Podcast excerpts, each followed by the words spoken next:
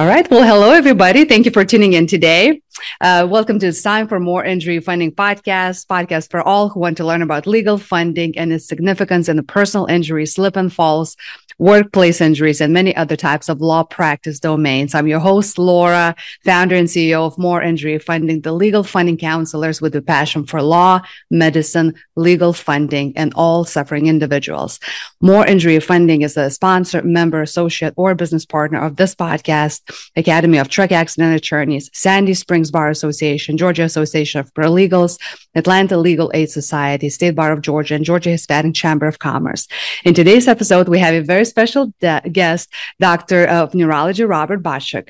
Uh, as the medical director of the um, Concussion Center, Dr. Bashuk utilizes his over 35 years of board certified clinical expertise to accurately diagnose mild traumatic brain injuries, TBIs, also known as concussions. Uh, while attending Medical College of Georgia, Dr. Bashuk became fascinated with neurology and the multifaceted nature of the brain. A Georgia native um, and avid sports fan, Dr. Bashuk is especially keen on properly diagnosing the unique brain injuries for each patient. He believes compassion and respect for each patient's unique circumstances and injuries should be at the center of diagnostics and recovery.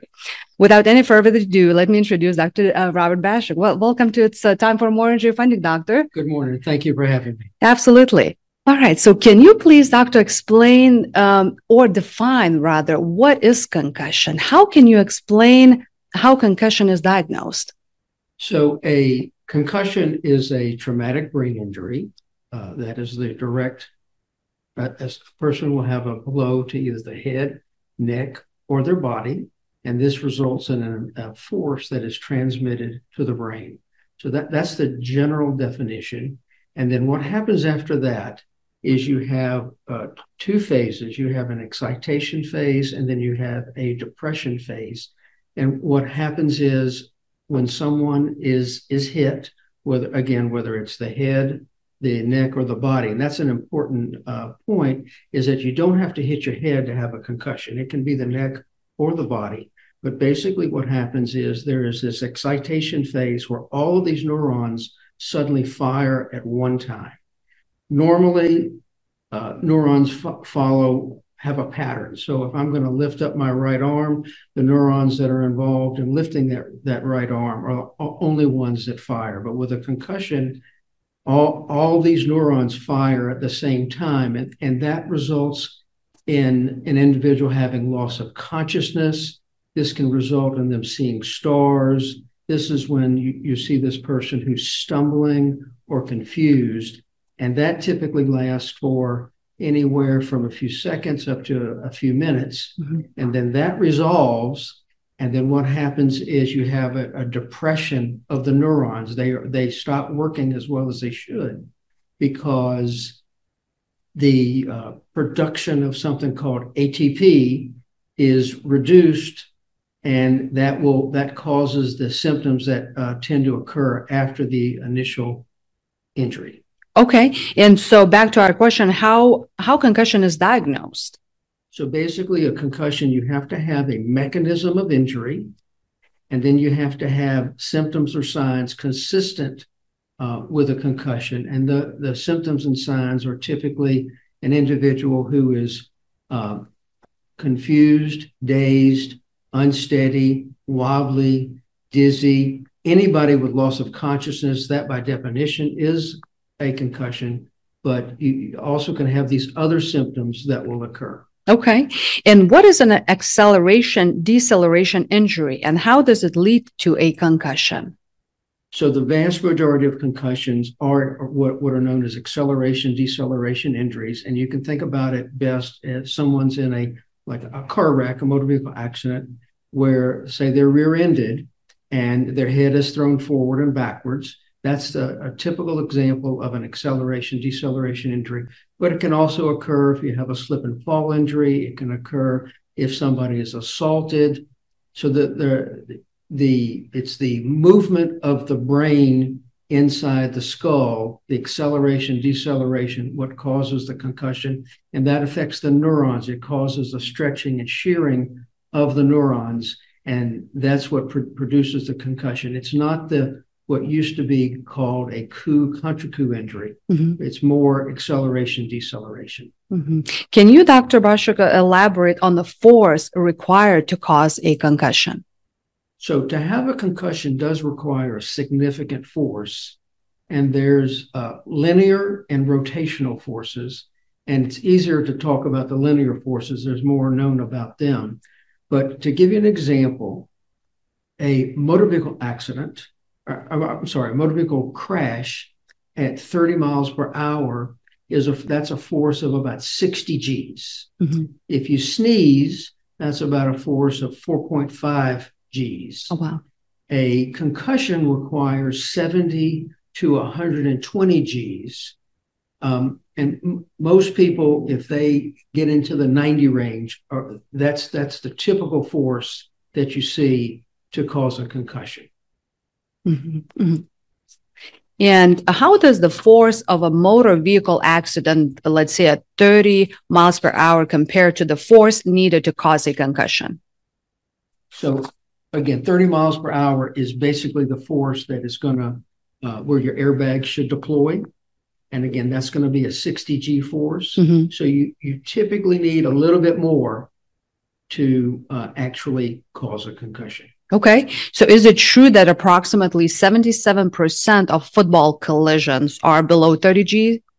So that, that is absolutely correct. So basically, you know, football which gets a lot of publicity for concussions. Um, the um, number of collisions in football that actually cause a concussion are, represent about 0.02%. Mm-hmm. So it actually is very, very small number of hits in football that will cause a concussion. And yes, 77% of uh, hits in football are below 30 Gs. Mm-hmm.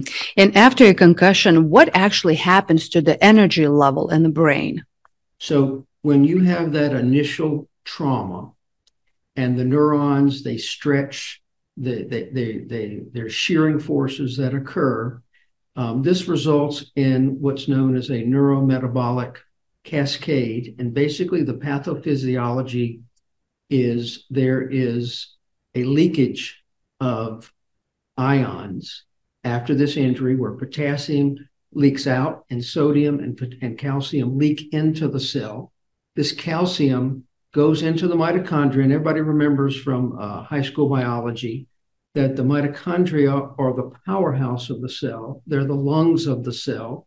They're the part of the cell that produces the chemical ATP, and ATP is produced in every cell and allows us to function this calcium damages the mitochondria, and that results in a 20% drop in energy production in the brain. And this produces a lot of symptoms headaches, dizziness, memory loss. And this drop in energy will last for approximately four to six weeks. That long, okay. What are the typical symptoms a patient has after a concussion? What is a typical time course for, for resolution of these symptoms? And what is post concussion syndrome?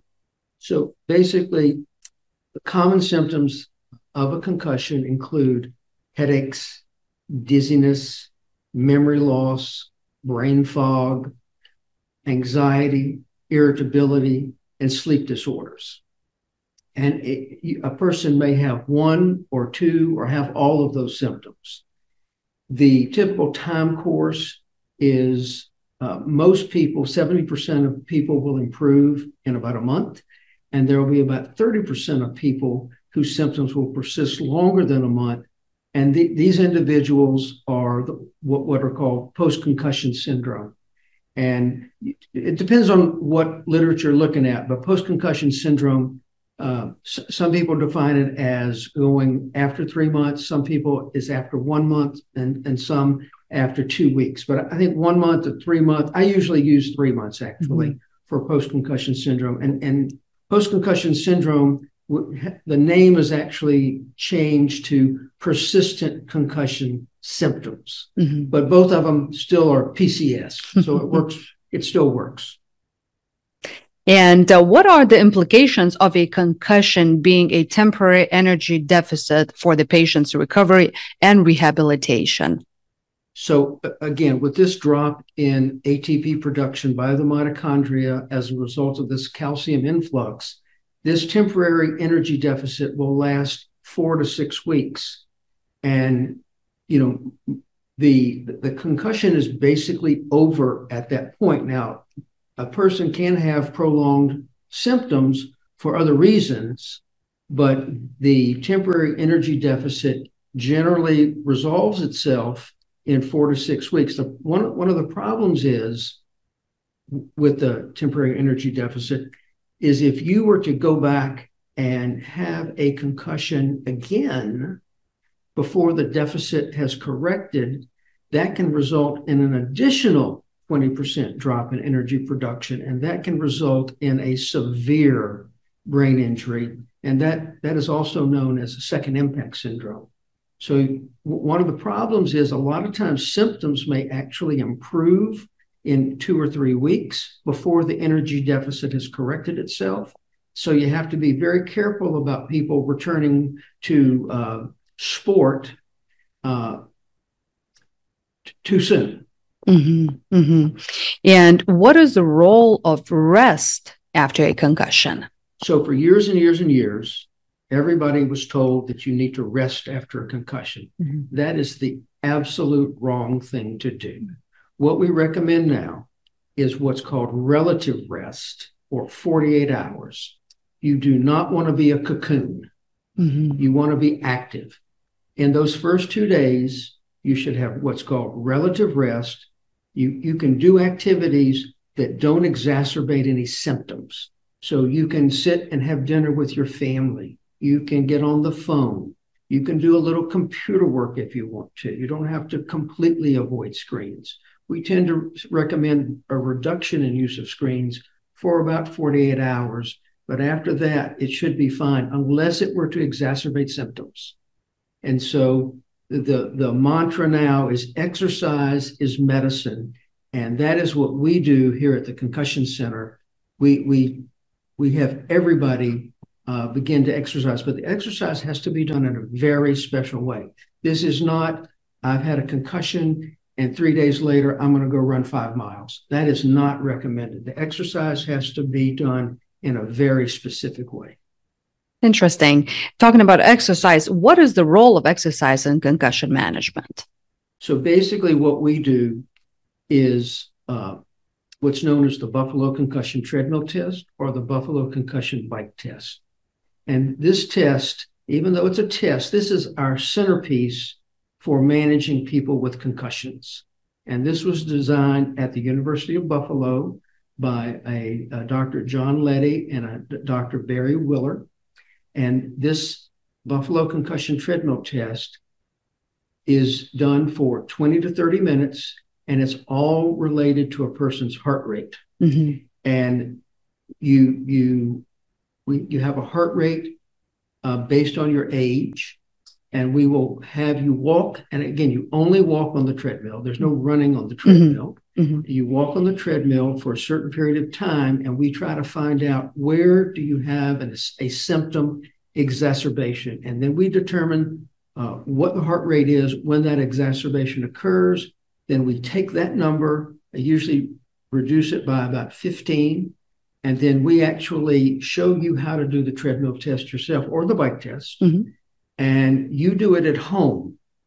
And you do that four to five times a week you come back, we'll do it again at the lower heart rate, and then we gradually, over several weeks to several months, get that heart rate higher.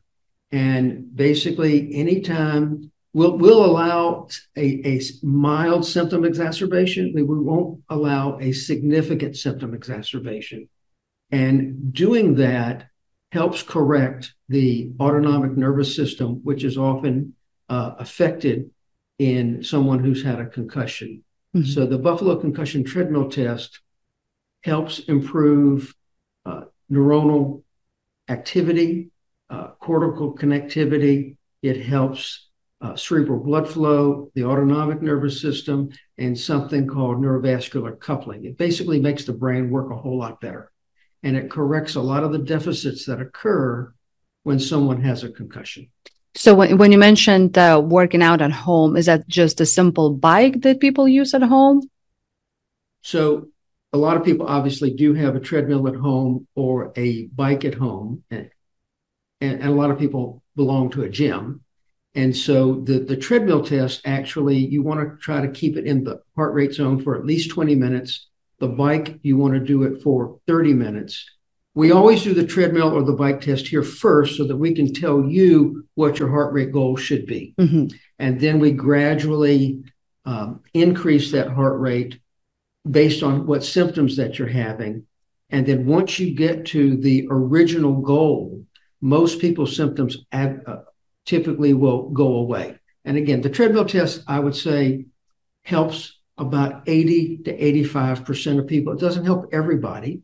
So, not everybody who has a concussion has autonomic nervous system abnormalities.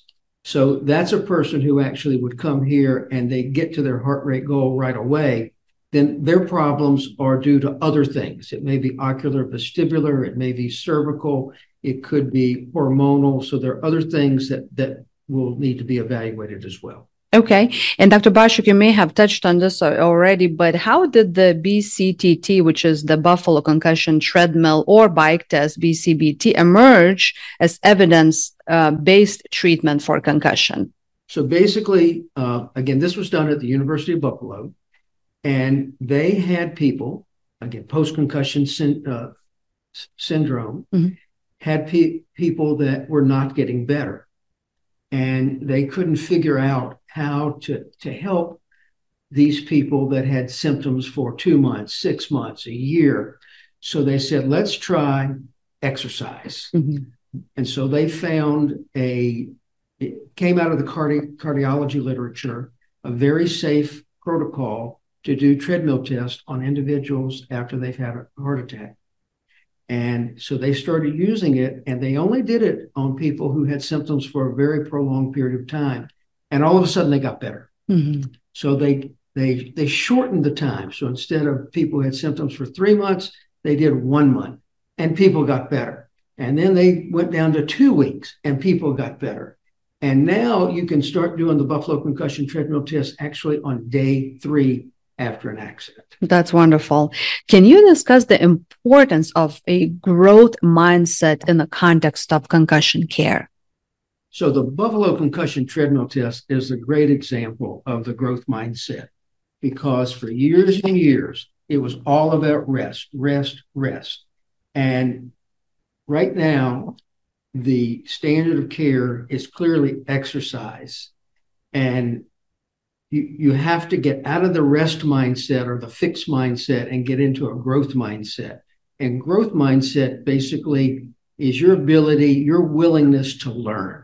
Mm-hmm. So you you you know if you're fixed in a certain uh, thought process and you don't want to change, and there are things that are better, then you you need the growth mindset.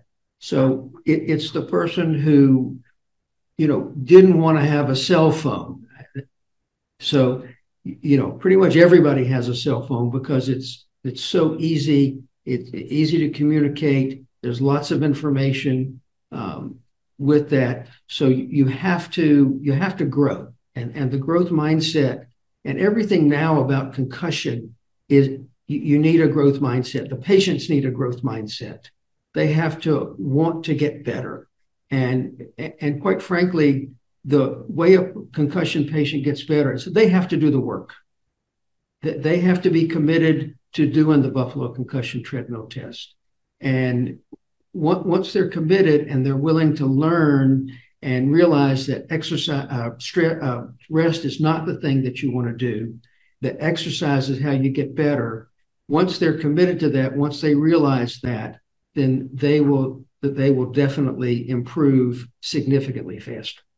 Like with any kind of recovery, um, I'm sure there are some challenges in, in, this testing as well. So, what what are some of the challenges faced in implementing the BCTT in concussion management? So, some of the challenges are you know, do you have a treadmill? Do you have access to a treadmill, either at home or at a gym or a family member? Do, do you have, um, you know, people generally aren't going to go out and buy one just because of this. And, generally, most people, when they do this test, the, the, treadmill test or the bike test, most of them are going to do it for two to three months, and four, that's four to five times a week. So, you know, if you don't have one, then, then what do you do? So you can walk um, walking is good. Uh, you have to have you need a heart rate monitor. The problem with walking is is the weather can prevent you from doing that. Also, we live in Atlanta, which has a lot of hills, so there's a lot of up and down. And what we really want is consistent consistency, uh, and that's provided with the treadmill or the bike. And the other thing is, if you're out walking, you know, if your neighbor stops you, well, then you, you stop doing it. And you really want the 20 minutes on the treadmill or 30 minutes on the bike. So it, it's uh, the, the other uh, challenge sometimes is the person who has an ankle injury or a knee injury or hip injury, uh, they may have difficulty doing the treadmill. And obviously, we don't want to exacerbate some other injury trying to do this. So sometimes we have to wait a significant period of time until their back is better, their knee is better, their ankle is better. And Dr. Bashuk, you had mentioned headache as one of the side effects of concussion. Can you elaborate on the three pronged approach to treating post traumatic headaches? So, headaches is probably the most common thing that occurs after a concussion. Mm-hmm. Probably affects 90% of the patients who have a concussion. And so, what I try to do is a, th- a three pronged approach to treat these headaches. So, the Buffalo Concussion Treadmill or Bike Test that helps correct autonomic nervous system dysfunction, which is a big cause of headaches. If the blood flow to the brain is not um, controlled properly, then that can certainly cause headaches. And the treadmill test can be very helpful for headaches. We all often use something called a CGRP uh, medication, and these have been around since about 2018. You may have uh, seen these on television. This is the Nurtec, the Ubrelvy, the Aimovig, and Emgality. There's about 10 of them now. And after a um, people who have headaches, their CGRP levels are often elevated, and these drugs drop the CGRP levels and help with headaches. We've had a lot of success using these types of drugs uh, for headaches.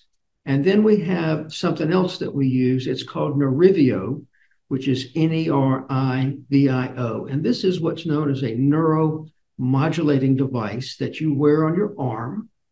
And it's kind of like uh, years ago, people would have the little iPod and they would run with it and they wrap it around the, their arm. This kind of does that, that this kind of does the same thing. You wrap it around your arm and you, you can wear a short sleeve shirt and cover it. And basically, you get a little electrical stim. It's similar to a TENS unit, but it's different. Mm-hmm. And it works on what's known as the descending pain pathway. And so a lot of people don't want to take medications. So this Nerivio is a neuromodulating device that you can wear. You wear it for 45 minutes and you can use it acutely. So when you have a headache, or you can also use it preventatively, uh, which would be every other day. And you can, when you wear it, you can do anything you want to. A lot of times we'll have people come and do the treadmill test or bike test, and we have them wear the Nerivio at the same time. Mm-hmm. But if you do it at home, then you can, uh, you know, while you're cooking dinner, while you're watching television, you could wear it at work. Nobody can see it. You feel it, but it's very mild and you can basically do any activity that you want. So that's that's the three three pronged approach. We the treadmill test helps with blood flow. The CGRP drugs reduce CGRP levels, and the Nerivio is a neuromodulating device that helps with headaches. And doctor, you've been practicing neurology for over 35 years, and I'm sure you have so many stories with patients. But could you share some of, of those stories who have been, you know, or who benefited from the BCTT test? Well, we have a lot of people who have had symptoms for, you know, years mm-hmm. And they never done any type of treatment for it. And you know that that's another um, misnomer is that there's no treatment for concussion. There's actually a lot of treatment for concussion, and so once we get people started on the exercise program, then you um, about eighty percent of them see a dramatic change, and many people are able to return to work and return to normal activities. Mm-hmm. So th- that is actually much more common th- than the opposite. So that they're, they're everybody um, sees a benefit. The other thing about the treadmill test is it is just good for you. Mm-hmm. It's good from a cardiovascular standpoint. It is um, so easy on your knees, your ankles, your hips, your back that a lot of people um, will continue to do it after they finish the treatment here. A lot of times I'll say, medically, you know, you passed the, uh, the, the, the test, you're good. You've been doing it now for three months. You can stop. Your heart rate is where we want it to be when you exercise. Uh, from a medical standpoint, you can stop. But if you want to continue doing it, then that's fine because it's just very good for you. And a lot of people do do continue. And is this Buffalo concussion treadmill uh, test? Is it uh, only available at the concussion center at your clinic, or is it uh, widely spread throughout different healthcare uh, systems? So I, I think we're the only physician practice in in Georgia that does it. I, I may not be totally right on that, but I don't know of anybody else that's doing it. And how can healthcare other healthcare professionals incorporate the BCTT into their practice? Well, the beauty of this is it actually is pretty simple. Okay, you you you just have to know the heart rate parameters. And so I, I like to take a 20 year old because this is actually uh, the math is very simple. So you take uh, what you do is you take the number 220 and you subtract your age. Mm-hmm. So if you take a 20 year old, obviously 220 minus 20 is 200. Then you multiply that by 0.7 and 0.8, mm-hmm which comes out their heart rate goal is 140 to 160. Now, if you're an elite athlete, then you do uh, 0.8 to 0.9. Mm-hmm. But you take a, a most most regular people, people. athletes, and so their heart rate goal when we start them on the treadmill it's going to be 140 to 160. If you're older, that goal is going to be lower. And so we get that person on the treadmill and they start walking on the treadmill and we we raise the incline on the treadmill one degree every minute until we get them into the heart rate zone that we're looking for. Once you get there, you keep them there for 20 minutes. Mm-hmm. And what typically happens after a concussion is a person is not able to get to their heart rate goal because of the concussion, mm-hmm. because they have autonomic nervous system dysfunction. So let's let's say this person uh, had an exacerbation of symptoms at a heart rate of 135. What I would do at that point is I would tell this individual, you need to go home. We're going to show you exactly what to do on the treadmill, but you're going to walk on the treadmill, and your heart rate goal is now 135 minus 15. So that would be 120 to 135. They would do the treadmill test themselves four to five times a week. And then we would bring them back and we would do it at 120 to 135. And if they're committed and they're doing it, then generally they're going to do quite well. And at that point, I send them home again to continue doing it. But now the heart rate goal was going to be 125 to 140. Mm-hmm. And we keep going back and forth because once we get to 140 to 160, and they basically don't have an exacerbation of symptoms, then most of their symptoms actually have resolved and their autonomic nervous system is functioning properly. That makes sense.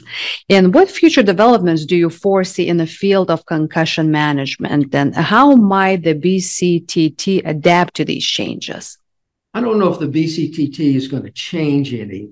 I think one of the things that we're looking for is are there some biomarkers that we can use to help uh, diagnose concussion. Right now, there are two biomarkers that are approved by the FDA.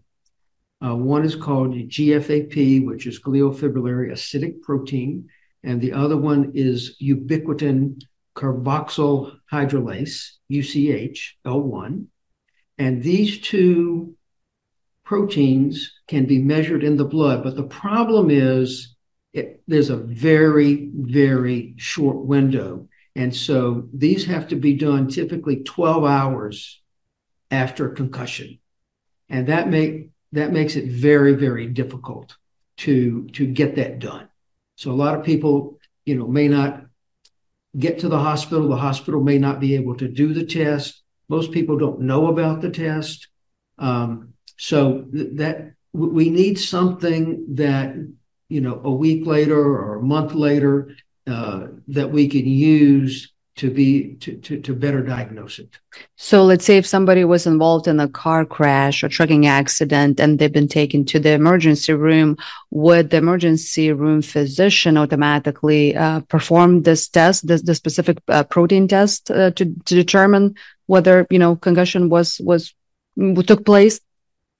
So right now i don't know of any hospital that does this. Mm-hmm. Uh, we have spoken to piedmont I know they're looking into it, but um, the it, it's not happening at this time. Mm-hmm, mm-hmm. Okay. How does uh, the BCTT align with the principles of the growth, growth mindset in healthcare? So, uh, again, the growth mindset is your willingness to learn.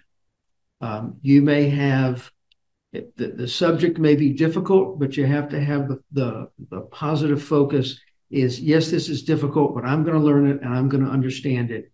And getting out of the rest as a form of treatment for concussion and getting into the exercise as the proper way to get better, uh, that is clearly a growth mindset. And once you get that growth mindset, it just changes your whole attitude about things. And uh, just as much as there are um, advantages uh, to the BCTT test, I'm sure there are some challenges. And what are some of these challenges uh, related to this test and how they can be addressed? Well, again, the challenges have a lot to do with um, access to the treadmill. Mm-hmm. Um, you know, so, sometimes we people people have asked about is there something else that they could do and again, we talked about walking earlier. Um, you you can use a rower, you can use an ergometer if, if you have that available. Um, but but the main issue really is getting access to the treadmill. And I have a very interesting question um, related to gender. Uh, uh, is are there concussion differences in men versus women? So there actually are differences in men and women. It's a very interesting topic. Women actually have more concussions than men mm. if you consider the same sport. Now, obviously, men are going to have concussions in football. Not a lot of women play football. But if you take uh, the same sport, women actually have more concussions than men do. And one of the, we don't know exactly why, but three possible explanations. It could be hormonal, uh, you know, the estrogen, progesterone, women have more of that than men. The size of your neck may matter. So men tend to have bigger necks, women have smaller necks. And what that means is when there's this traumatic event, their their head may move more. There may be may be more acceleration, deceleration than with men. Mm-hmm. And then the other thing that I think is really important is I think women tend to tell the truth more so than the men. So I, I, think, you know, there may be a hormonal aspect, it may be the size of the neck, and it may be that women tell the truth. I love it. Are there brain imaging studies that diagnose a concussion? So there are absolutely no brain imaging studies that diagnose concussion. CAT scans and MRIs are almost always normal. And I, I hear this all the time that my uh, I had a CAT scan and it showed I had a concussion. No, it did not. Mm-hmm. Okay, the CAT scan was normal. The physician that you saw in the emergency room thinks you had a concussion, but your CAT scan was normal. The, the CAT scan is going to show if there's been any bleeding in the brain, if there's been a skull fracture, uh, but almost always they're normal.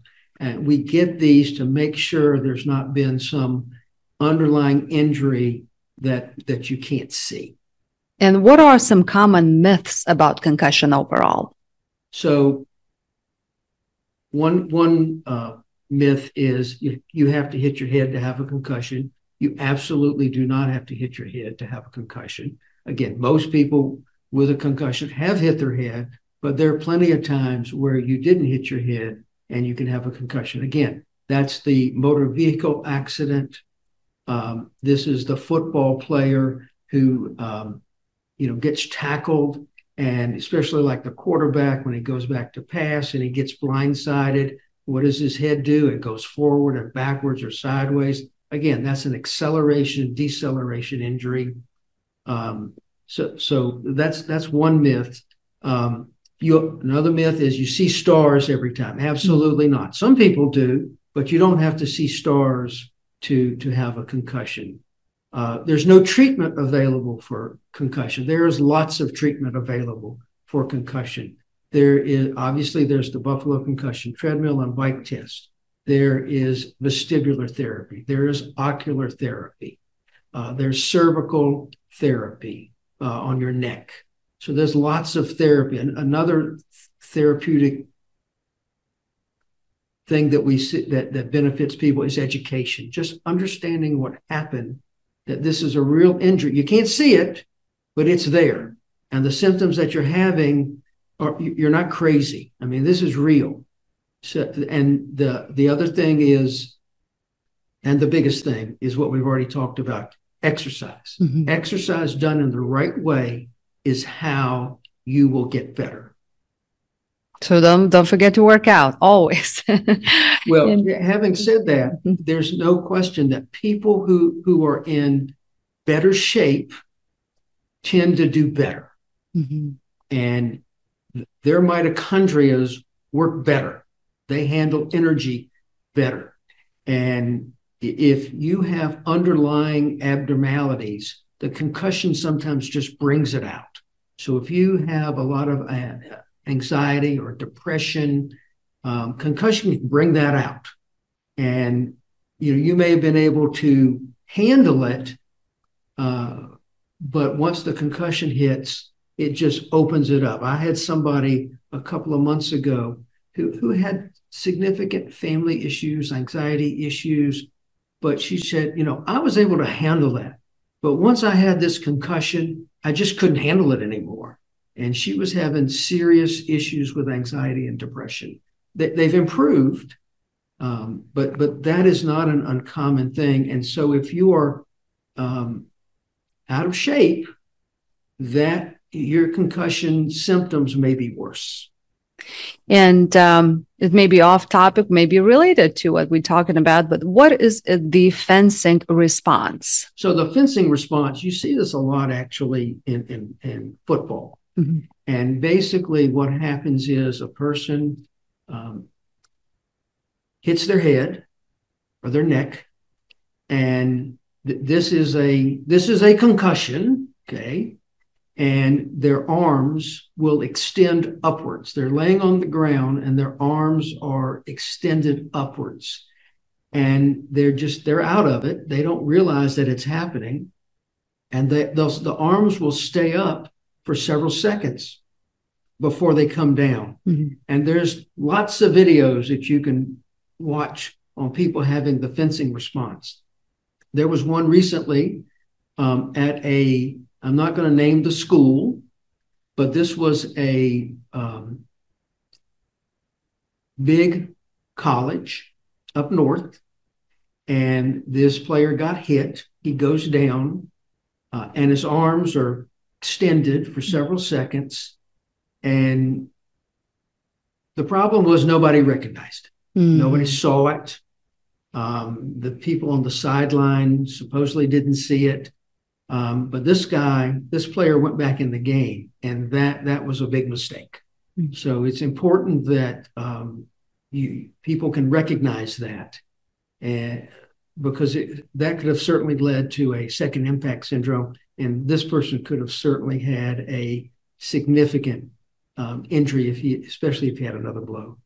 And we, we uh, briefly mentioned or touched on the brain fog as a side effect of concussion. Can brain fog occur after a concussion? So, brain, brain fog is a very common complaint, and people describe it as uh, trouble focusing, trouble concentrating, trouble with their memory. And this is a very interesting concept. Uh, it's called default mode interference. And you have three brain networks mm-hmm. there's your default mode network, there's your central executive network, and then your, there's your salience network. And basically, think about it like a political debate. You have the Democrat on one side, the Republican on the other side, and then you have a moderator. The moderator is the salience network. It allows you to flip back from default mode to central executive. Default mode is your daydreaming. You're you're thinking about what you're going to do later today. You're very relaxed, you're very calm. The central executive network is kind of what I'm doing right now. I am really focused on trying to do this well. So when you have a task at hand, you're using your central executive network. And so the default mode network and the central executive network they're on a teeter totter. When one is going, the other is off. But what happens with a concussion is the default mode network does not turn off. So when you try to concentrate, when you try to do something, you daydream, you can't focus, you can't concentrate. And what happens is these two networks are active at the same time. This results in an enormous amount of energy being used by the brain and it's just completely worthless. It's it's again go go back to the debate when the two guys are talking at the same time. You can't hear anything. It's just a waste of energy, and it's, very frustrating. The salience network, the moderator needs to be able to switch back and forth when you when it needs to be, and that with a concussion, this brain fog is be, often because of default mode interference it's interfering with your central executive network. It's interfering with your ability to um, concentrate and focus on the task at hand. Okay. All right, Dr. Bashuk. So, in case some someone suspects a possible traumatic brain injury or TBI, how can they locate your clinic, the Concussion Center? Do you have a website, social media sources, a phone number? So, we are uh, very close to I 85 in Clairmont Road we are at 2200 Century Parkway in Atlanta. Uh, our website is concussionctr.com, and we are on Instagram. And our phone number is 404 946 9327. Uh, a fax is 833 941 2436. And we would be very happy to uh, help. Um, we will definitely get someone started on the Buffalo concussion treadmill test or the bike test. Um, that that really is the centerpiece of what we do. But we also do lots of other things. We we have a, vestibular. We we measure how the eyes, ears, and brain work together by measuring eye movements, and we do a lot of vestibular testing as well. So we have cognitive rehab here if need be, if somebody's having significant cognitive issues. So we, we try to do this as a multidisciplinary approach. It's not all about just the Buffalo concussion treadmill test, although that is a significant portion of what we do. Um, and then obviously we, we have the three pronged approach to managing headaches, but we try to take care of every aspect of concussion. And that was so great, Dr. Bashuk. Thank you so much again for talking with me about concussion as a temporary energy deficit and about Buffalo concussion treadmill, way to treat post-traumatic headaches, and for being my very special guest at It's Time for Moore Injury Funding podcast. But before we conclude today's episode, I have uh, one last question for you. Are you ready? I'm ready. Okay. Uh, if you could be an animal, what would you be and why? So I, I would like to be an orangutan Okay. And the reason is, is they are considered to be the smartest animals on earth besides humans. Oh. So I think I would like to be either an orangutan or an elephant because I think they're pretty smart as well. That's amazing. Do you ever go to Atlanta Zoo? I haven't been in a really, really long time, but I've been to Africa and I've seen all those animals. And they're pretty impressive. It's fascinating, which reminds me actually to go back to the zoo. When my son was little, we, we had membership, so it's it's time to go back. He's my he's teenager now, so it's been a while. But my grandchildren go quite frequently, so I need to go with them. Let's do it. Let's do it, doctor. Again, thank you so much for watching and listening to our story today about the uh, the concussion and the temporary um, energy deficit and the Buffalo concussion treadmill. Um, for more tricks and uh, tips and tricks on on legal funding and personal injury related related topics, follow me, like and subscribe at uh, Moore Injury Funding. And it's time for Moore Injury Funding podcast. Um, also follow me on YouTube, Spotify, Amazon Music, Google Podcasts, and all other podcast platforms worldwide. And also LinkedIn, Instagram, Facebook, Twitter, TikTok, uh, Pinterest, YouTube, Google Business Profile, and my website at mooreinjuryfunding.com. That's with two O's. I can't wait to see and hear you, my dear listeners and viewers soon. Until then, be well. Thank you. Thank you.